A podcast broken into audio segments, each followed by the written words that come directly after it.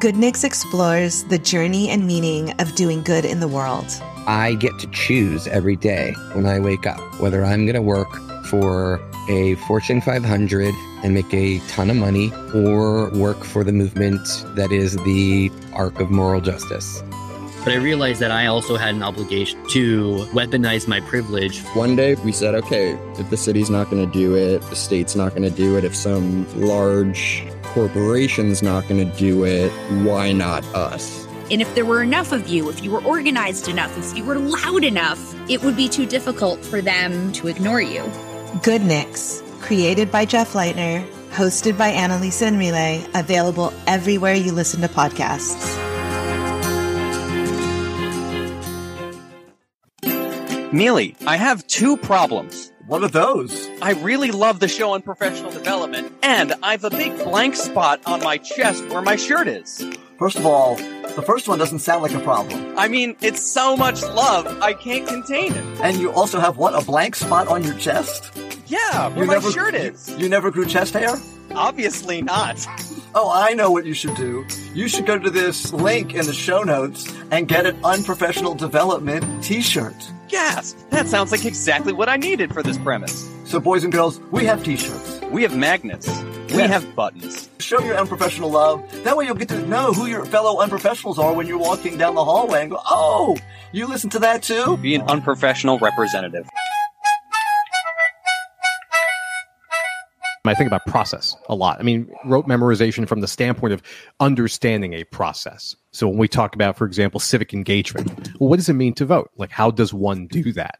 How does one remain aware of who your elected officials are? I'm still What trying to figure that out. Yeah, I well, all of us, right? It's uh, well, yeah. No, we're actually it's we're recording tonight. We do our the stuff without the guests, and then we'll get the guests later in the week and put it all together. And yeah, part of the conversation today is like voting data and all that stuff. But that's the part we don't focus on. Like it always drives me nuts when I look at social studies curriculum and it's history curriculum in high schools too and you're seeing the way it's being played out by these different periods of time and these things that people know. And i've looked at assessments in social studies and i always come back to like this is really telling me it's important that people know when the civil war ended but you're not telling me anything about what happened after.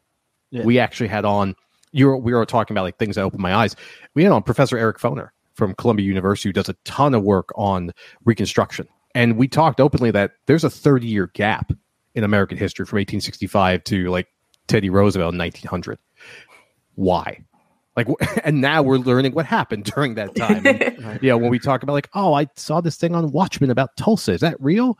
But this comes back to like what it is and this tension of what to teach versus and, and how to teach. I think the how we don't get into that conversation. Like, I I love nerding out about pedagogy because from a professional development standpoint, there's a space to talk about like how do people want to do this and how do people learn these different ways pedagogically, but having a discussion, not having it laid out like this is the way. Like I love the fact that there was a hotly debated conversation of of I do, we do, you do. I'm actually seeing that play out in a public school that we currently work with, where one coach feels that that's the way you do it, and you know our coaches tend to be more on a different spectrum of like, well, why dictate that?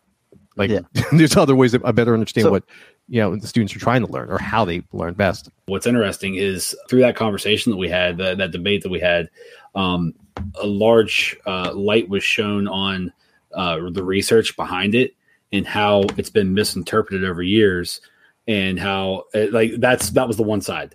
The one side was how it's been misinterpreted, uh, you know, over the years because it started with an ELA thing, and then somebody in math was like, "Let's try that in math." And then it's also like who's it, who does it work for? Is it work better for small group? Does it work for, better for large group? Should it be eliminated completely? I mean that was the conversation. So uh, for anybody listening to this like august you'll hear that that podcast. And um, i'll be honest I, after listening to it a few times i still i still need to look into it and read more. I really don't know. So I was, I was going to say the, the question I have comes to memorization. I've been thinking about this a lot. I'm reading a book and I haven't gotten all the way through it that, that addresses like getting things from short term memory to long term memory and stuff like that. In your car, when you go to turn on the wipers, but or in your house when you go to the kitchen and you got to get a, go to get a glass, you you go to the cabinet where the glasses are. At no point did you like intentionally spend like 30 minutes opening up the glasses cabinet like goes okay i'm to take a glass out so i can remember where the where the glasses are here or i'm to turn my wipers on and off. And sometimes these things they get in our head. So who knows like the brain science behind like how can i get you to know that 7 plus 6 is 13 the same way you know where the glasses are versus me like drilling and killing you with that nonstop? So uh, somebody that we've had on, she was on the memorization episode with the follow up, and then she's one of the sides for that episode I'm going to talk about is uh, Lisa McConchie. And she has a whole lot of research uh, and studies the brain and how math is learned. Uh, if you look her up, uh, Lisa McConchie, she she is very well spoken and, and has a ton of research. And if you ask her, she'll give you all the research she that she has found. she is very open about trying to share every uh, bit of research. She's fantastic. Uh, but that's like I, I've been leaning on her a lot with a lot of her brain research and how it's learned. And she's one that's like we got to get kids to convert things to long term memory at some point. So then that way their working memory doesn't have to work as hard in upper level mathematics. Like that's so. I mean, and those are like more complex situations as opposed to like turning on wipers or you know um you know combing your hair. So right. The idea of working memory and how much stress we put on working memory and the role of trauma on working memory. And there's a lot of studies that have shown that uh, trauma impacts working memory severely. Um, and there's other things too like adhd and working memory um, fetal alcohol syndrome and working memory. But the fact that if we're leaning too much on working memory. A working memory can be overloaded.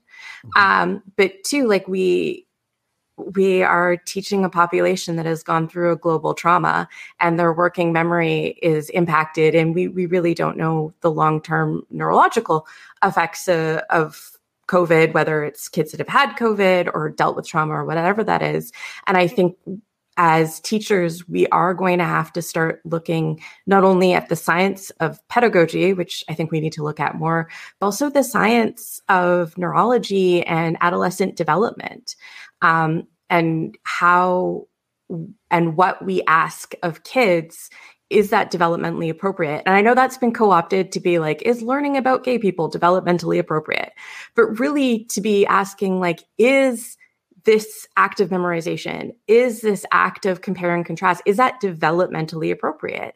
Because i remember reading one study that was looking at literally comparing and contrasting and where in the brain's development is that ability actually developing and it was like around 12 13 years of age. And so when we incorporate that knowledge into our pedagogy i think we can also especially for kids that are developmentally delayed, instead of being like, you're not working hard enough, or just look at it more, recognize that their brain is just, I don't want to say incapable, but is really struggling with the processes that we are asking them to utilize. Yeah. Yeah. And I, th- I think we're starting to, to cross that bridge now. Um, thinking more uh, of students that are not neurodivergent. I work in special education and, um, we there's so much research that is coming out like you've said aviva and uh, i think we're becoming a little more aware but we still are kind of we do have a segment of our population in the profession that is stuck kind of in their old ways.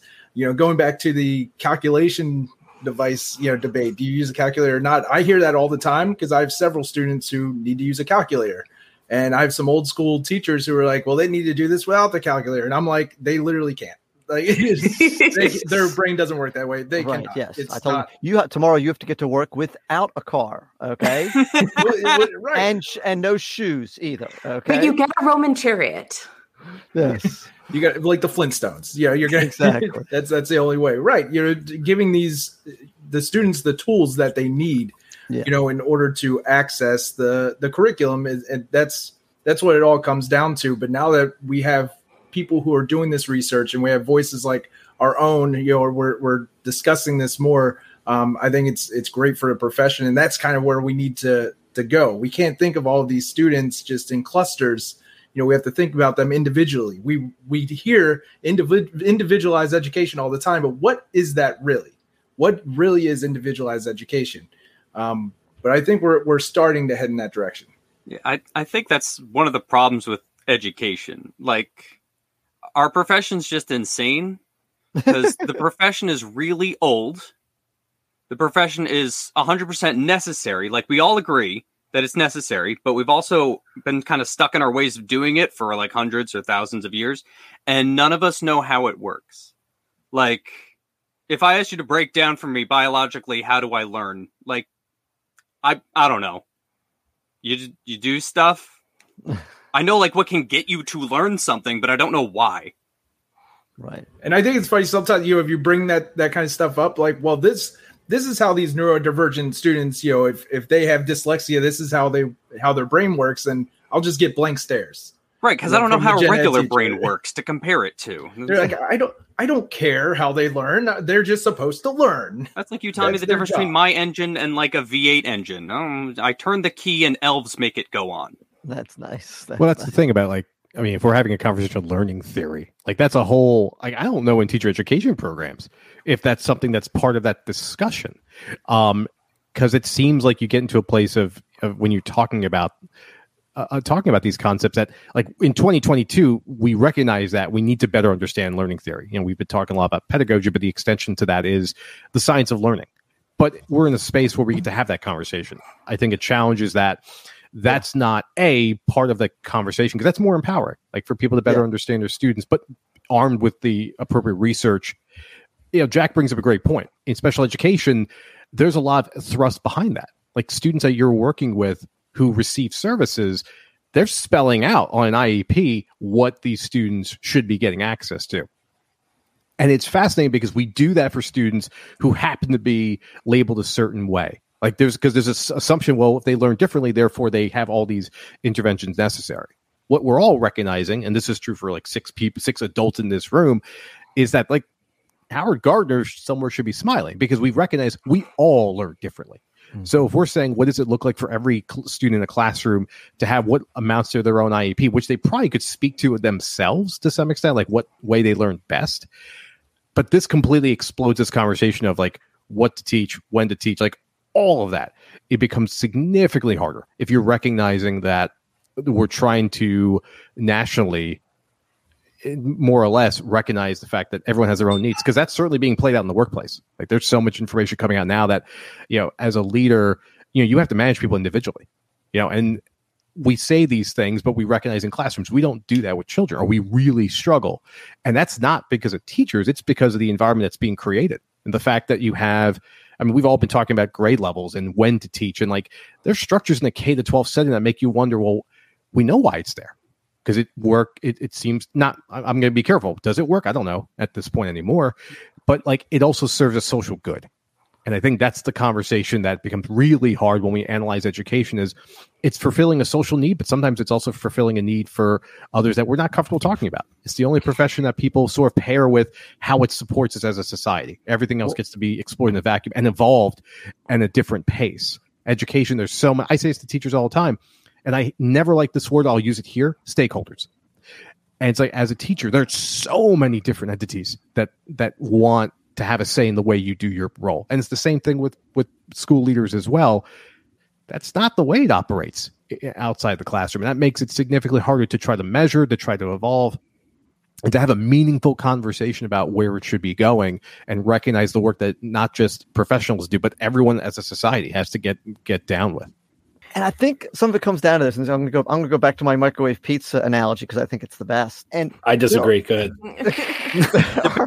there are kids who like, you know, like their pizza better when it's heated up in the air fryer or the toaster oven. And some teachers are going to say, well, what I do is I just get out like the flour and the water and we make our own dough and we take the tomatoes and we do this and we get three kinds of cheeses and I make sure everyone's got the only kind of toppings that they want and every kid gets their own pizza exactly the way they want. And I'm like, well, that, that sounds nice and that's, and that's lovely. And I'm sure that's wonderful. But first of all, you got to spend a lot of more prep time. Then you got a big mess to clean up.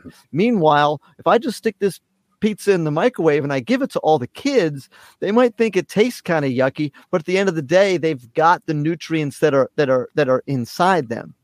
And so I think that somewhere in between is like some days I give my students microwave pizza and that's because I only have so much to give and I've got to give to other um, areas of my life. And some days I'm like, okay, we're going to do this awesome thing. I've got the flower. I've got the this. I've got this. We got, you know, got, I've got the, all the, all the fancy stuff. And we are going to like, it, this is going to be the best lesson you, you've, you've ever had. And we're going to, and we're going to learn some stuff until like they um, put 20 times the money that is in education as they're in now, I can't, you know, I can't make uh, from scratch pizza with like five kids every day according to all their dietary needs and and like you know be checking their bmi and everything else to make sure and doing take, taking blood samples. Oh this one oh you need more spinach because the Well- iron's low in johnny over here. So you're putting getting spinach on the pizza. So i think that while we do need to individualize and we do need to address things we do need to help kids understand and we do need to learn how kids can learn. We also have to realize and we also have to realize how we can teach and not everyone can teach the way every kid can learn and it's it's it's a very very um, complicated messy um, thing that i love. To run with your metaphor, though, I think the important thing, like Jack was talking about as a special ed teacher, that if the sped teacher came to you and it was like, Mealey, my kid needs to put this in the air fryer instead of the microwave, and I'll put it in the air fryer for you, and I'll deal, I'll, I'll take this on, that you don't go, no, microwave only. right right no you, are you Well, yes and, and I think, sorry, go ahead, Tudisco. I I recently read a, a really good book called uh, Reign of Error, and uh, it was talking about how honestly a lot of the Ooh, Tudisco reads books. I do. Uh, Mr. Nerd to you. And it was talking about how honestly with a lot of individualized like education stuff like the the data we're getting back from it is not as outstanding as you might think. Um, and a lot of it seems to grow out of the um, like the multiple intelligences, uh, which was all the rage when when I was in college, and so I studied all of these you know different ways. And I'd have to give presentations on like my teacher would be like, "Oh, what happens if you have you know a lesson that deals with text, and you have students who learn uh, who who are more audible learners?" And I would say, "I'm going to give them a text because they need to learn." it through text eventually. Like you can't be an audible learner and learn how to drive a car that way. Like you need to practice all of your intelligences, no matter what your strong and weak points are.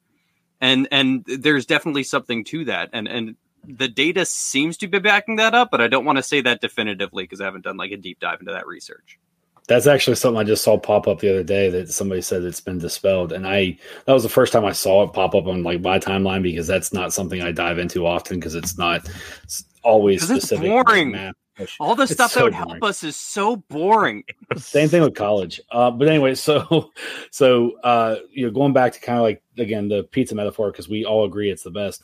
Um, so Everybody's saying. but yeah, everybody, the world is saying it. Uh, so with that though, and I kind of take it a little bit different approach with this.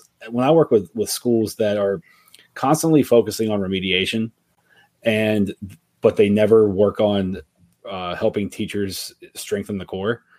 Um, then I, I tell them, I'm like, well, you, you're just setting yourself up for a cycle of remediation always because your core isn't strong.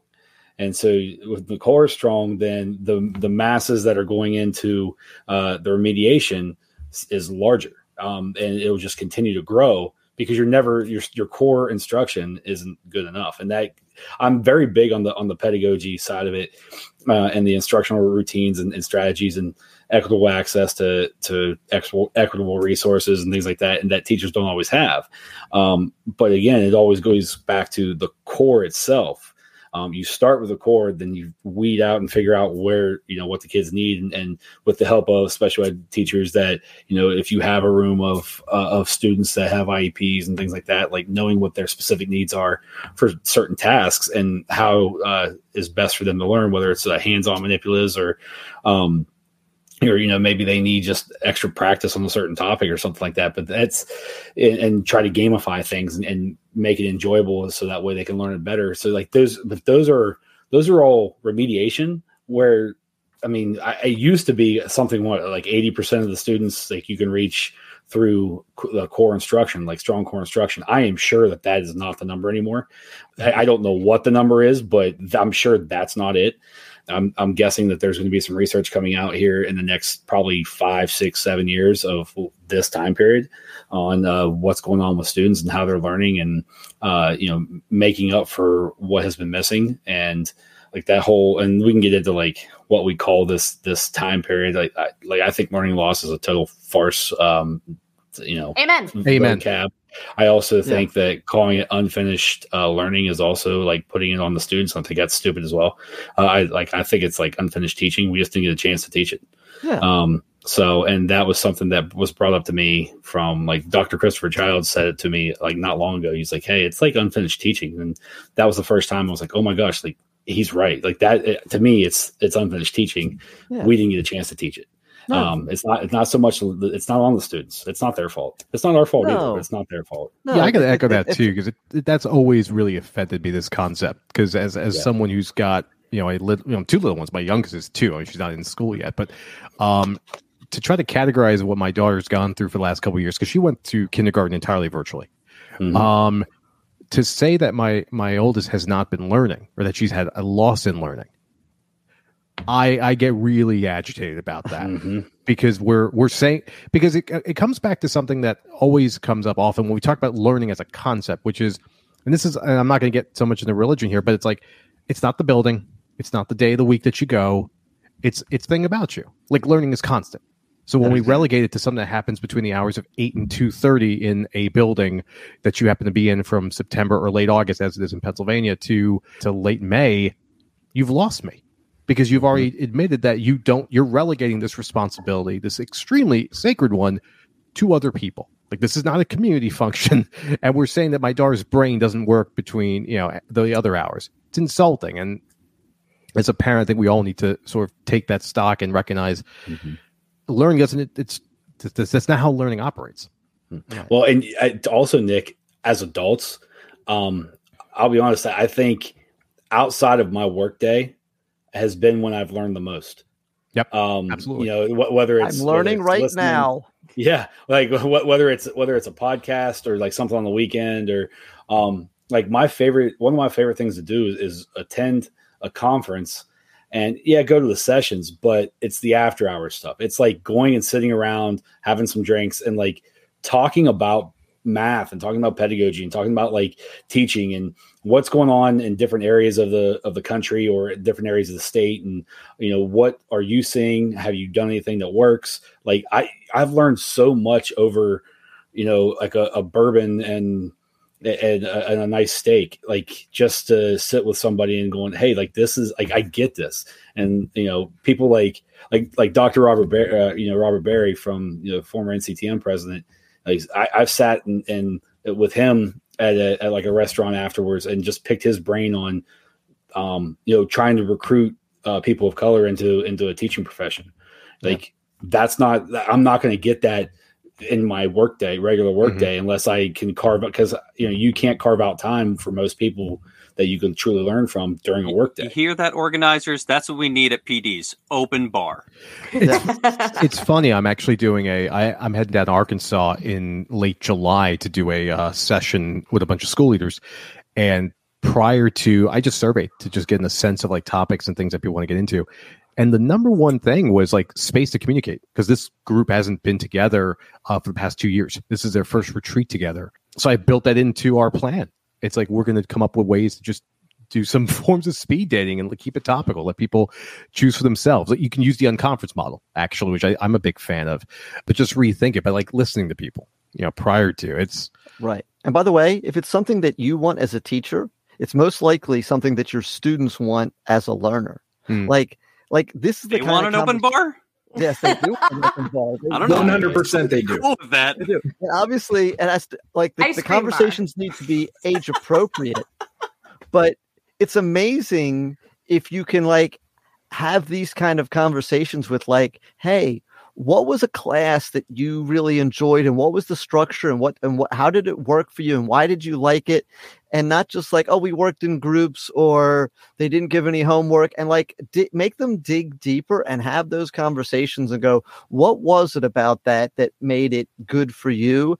And what can we do in here to make it work for you? And like have that, like, not just like it's good to have that the first couple days, but also have that later on and like say, hey, we're just going to take like 30 minutes today and you know we're not going to talk about math or english or french or whatever it is. We're going to talk about like what's going on in this class and structure it so that there's like small group discussions that they can share out so that you can like go around and talk to individuals and, and draw something from them because some people don't want to talk in a large group. And whatever it is you can get to get as much input and go okay you know what? I thought it was going okay, but it's not, or oh, mm-hmm. you know what? You know that thing that I only did once that like was really annoying to me. Th- they love it. So I guess we're gonna have mm-hmm. less microwave pizza and more um, you know air fry. more air fry. Everybody agrees, yeah. just the best. So one well, thing it, that I do with my uh, students is because I I am a I'm I'm a nerd. I I'm so sorry Tudisco. I accuse you of being a nerd, but I am. You're better than other people. The calls coming from inside the house Aviva. um, is I'll say to my students like, I read this article and this is what it said, and I'm going to try this today. And at the end of the class, we're going to talk about it. Did it work? Did it not work? etc yeah. or i'll do something and i'll be like i'm we're going to be doing this activity and then after we're done i'll ask the kids like why do you think that I chose to do this activity. And so when I left the school district I was at, one of the students offered to write me a reference letter um, oh. to take to my next district. And I was amazed at the fact because I thought I was just talking out into the ether because the kids would kind of be like, yeah, okay, all right. Like, oh, um, I guess you're using Nation's 432 method today, and this is why it worked but he actually remembered and talked about how he felt appreciated knowing how much I was thinking about him and in making my classes. And it made me realize that, like, I'm not the only one doing this level of thinking. All the teachers, well, no, most of the teachers are putting that kind of thought into it, but I was the only one talking about it.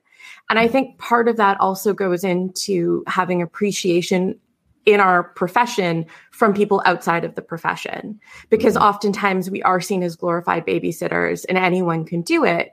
But by actually making it more transparent and saying like look this is what i'm doing. This is why. This was mm-hmm. the reading that i did to make these choices i think not only helps us as professionals but gets kids able to advocate as well. Because i had one of my colleagues come to me and be like Aviva, are you talking about neuroscience in your class again? And I was like, yeah. And she's like, because one of the kids, when I handed out this worksheet, informed me that it was accessing this areas of the working memory and like something about like their, uh, I forget what it was. Cause I, I, I'd been doing a lot of reading about, about what, like, what does it take to learn? Cause could you listen to an audiobook under your pillow at night and still learn? And like, what, it, and so I geek out and then like, start mm-hmm. thinking about that. And i was like oh yeah we talked about that. And i think that that's giving them advocacy and a sense of ownership of their learning because it's not just us pouring into their cup. It's seeing the ways that they are participating in their own learning. Yeah. It's also speaking to the, the fact that they are like you're talking to people as human beings now. Like you're being vulnerable. Like hey i'm reading up on this. I'm going to share this all with all of you. Because we would ask students to do the same. Like whatever you're being exposed to have a safe space here to bring that here. And like there's an exchange of ideas. That to me connects with what Rob was saying before. There was a book sitting in my head, Rob, as you were talking. I'm like, what does that remind me of when you talked about, you know, like like just the benefits of like bourbon. That's funny. That's how it sits me, right? But like getting ideas beyond you know these structured mm-hmm. events, uh, where great ideas come from from Steven Johnson. Like this idea that um, now, granted, this was about like a colonial period. Obviously, there's only certain people in those bars and you know places in the 1700s, unfortunately. But this idea, of people from different walks of life could, could be able to communicate and be able to learn mm-hmm. from one another. Mm-hmm. Um, and it's something we don't sometimes provide in that space. You know, I, one of you had mentioned uh, as educators, like the opportunity to connect with people in other fields, or you just talk about it. Um, yeah, it doesn't. It's just right. It just it doesn't happen often enough. We don't, or at least when it does, I think as educators, we sometimes feel it's like, okay, you're trying to put down onto us business practices, organizational theory. It's like our environment doesn't gel with that. And it's true. But at the same time, like, where's that openness to think about like this structure that we call school? Why does it exist the way we do? But again, the people that have that question, ask those questions, are t- typically not the ones powered to be able to do anything about it. And that's Mhm. where that's where I tend to bang the drum and get in district leaders' faces often and say, you know, the thing I often say to principals when they describe to me like a vision for their for pedagogy or instruction, and I say, well, great, let me let me look at a faculty meeting agenda. Let me sit in. Most of the time, it doesn't line up, and I get to say, well, if you expect this in your classrooms, how in the world are you doing that in this way? Mhm. They're not bought in. So. Well, and and where the great ideas come from, that's a I I'm I'm just wrote it down. It's now going to be on my list to make sure I read that. But it's you know that's where I try to get outside of, if, especially if I'm in a funk or if I'm like in a creative funk where I need to you know I need to get outside of that and stop thinking about it for a little bit. So you know at the profession that I'm or you know the the job that I'm leaving, what I used to do is uh, if I got stuck and I was in the office, I would shut it all down. I'd put music on in my headphones and I would rearrange my office. That's that's what I did. I, I would move the desk around. I would move, you know, bookshelves around, things like that. Just rearrange the whole office. It'd probably take 30, 45 minutes. I'd get done. And ne- next thing I know, like I have ideas just flowing. Um, sometimes it's drive to work. Um, you know, I, I, I need, I feel like a little cloudy. So I'm going to throw on like a making math moments that matter podcast, you know, with, uh, you know, with Jon Orr and Kyle Pearce and just like listen to that and kind of like go into a zone, you know, things like I've got that. a brilliant idea. Okay.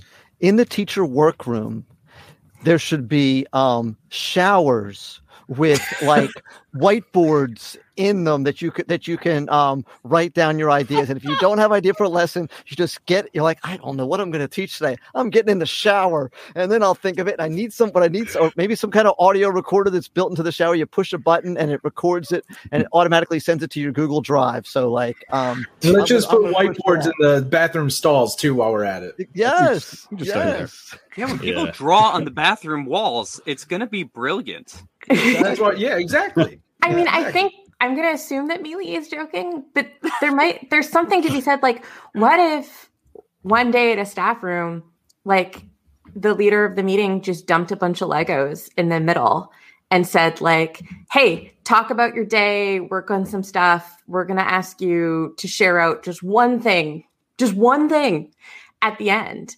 Um, and just with that, you know, I and to go back to what Nick was saying about seeing people and professionals, like how often are we actually given the chance to be like outside of this unstructured environment of me telling you what to do or from this book to see just a regular idea as being worth sharing out? Well, and th- that's another thing that I love about like the podcast and and the podcast game. I mean, I know like it, it's kind of like a, a joke at this point that everybody has a podcast that's especially over 30 like Jack said. But it's it's it's allowed for me over the past several years because at one point I thought that the Making Math Moments Matter that Matter podcast was the only one that was out there that was about math, but clearly I, I just had been exposed to the others yet. So I started to like dive into some others and realizing that there was so much more out there. Now I don't have enough hours in the day to listen to every podcast, every episode. You know, I have to kind of pick and choose. Um, You and should only listen to unprofessional development, so you've gotten through our whole catalog. Anyway, go ahead. um, but but yeah, so but what what- I mean that's what that's where it's really changed me because of I I was listening to podcasts and you know I, I there's a a, regular sports podcast that I listen to you know daily to kind of give me a mental vacation. That's like his the guy's whole tagline is like getting a mental vacation. I'm not going to shout it out, but if people are familiar, th- they'll know. Um, but but I'll I'll listen to it and it just helps me kind of like dive into like the sports field and and stop thinking about like what I'm doing at that time, uh, just to kind of disconnect. And I need it every day just to kind of keep me on on on pace.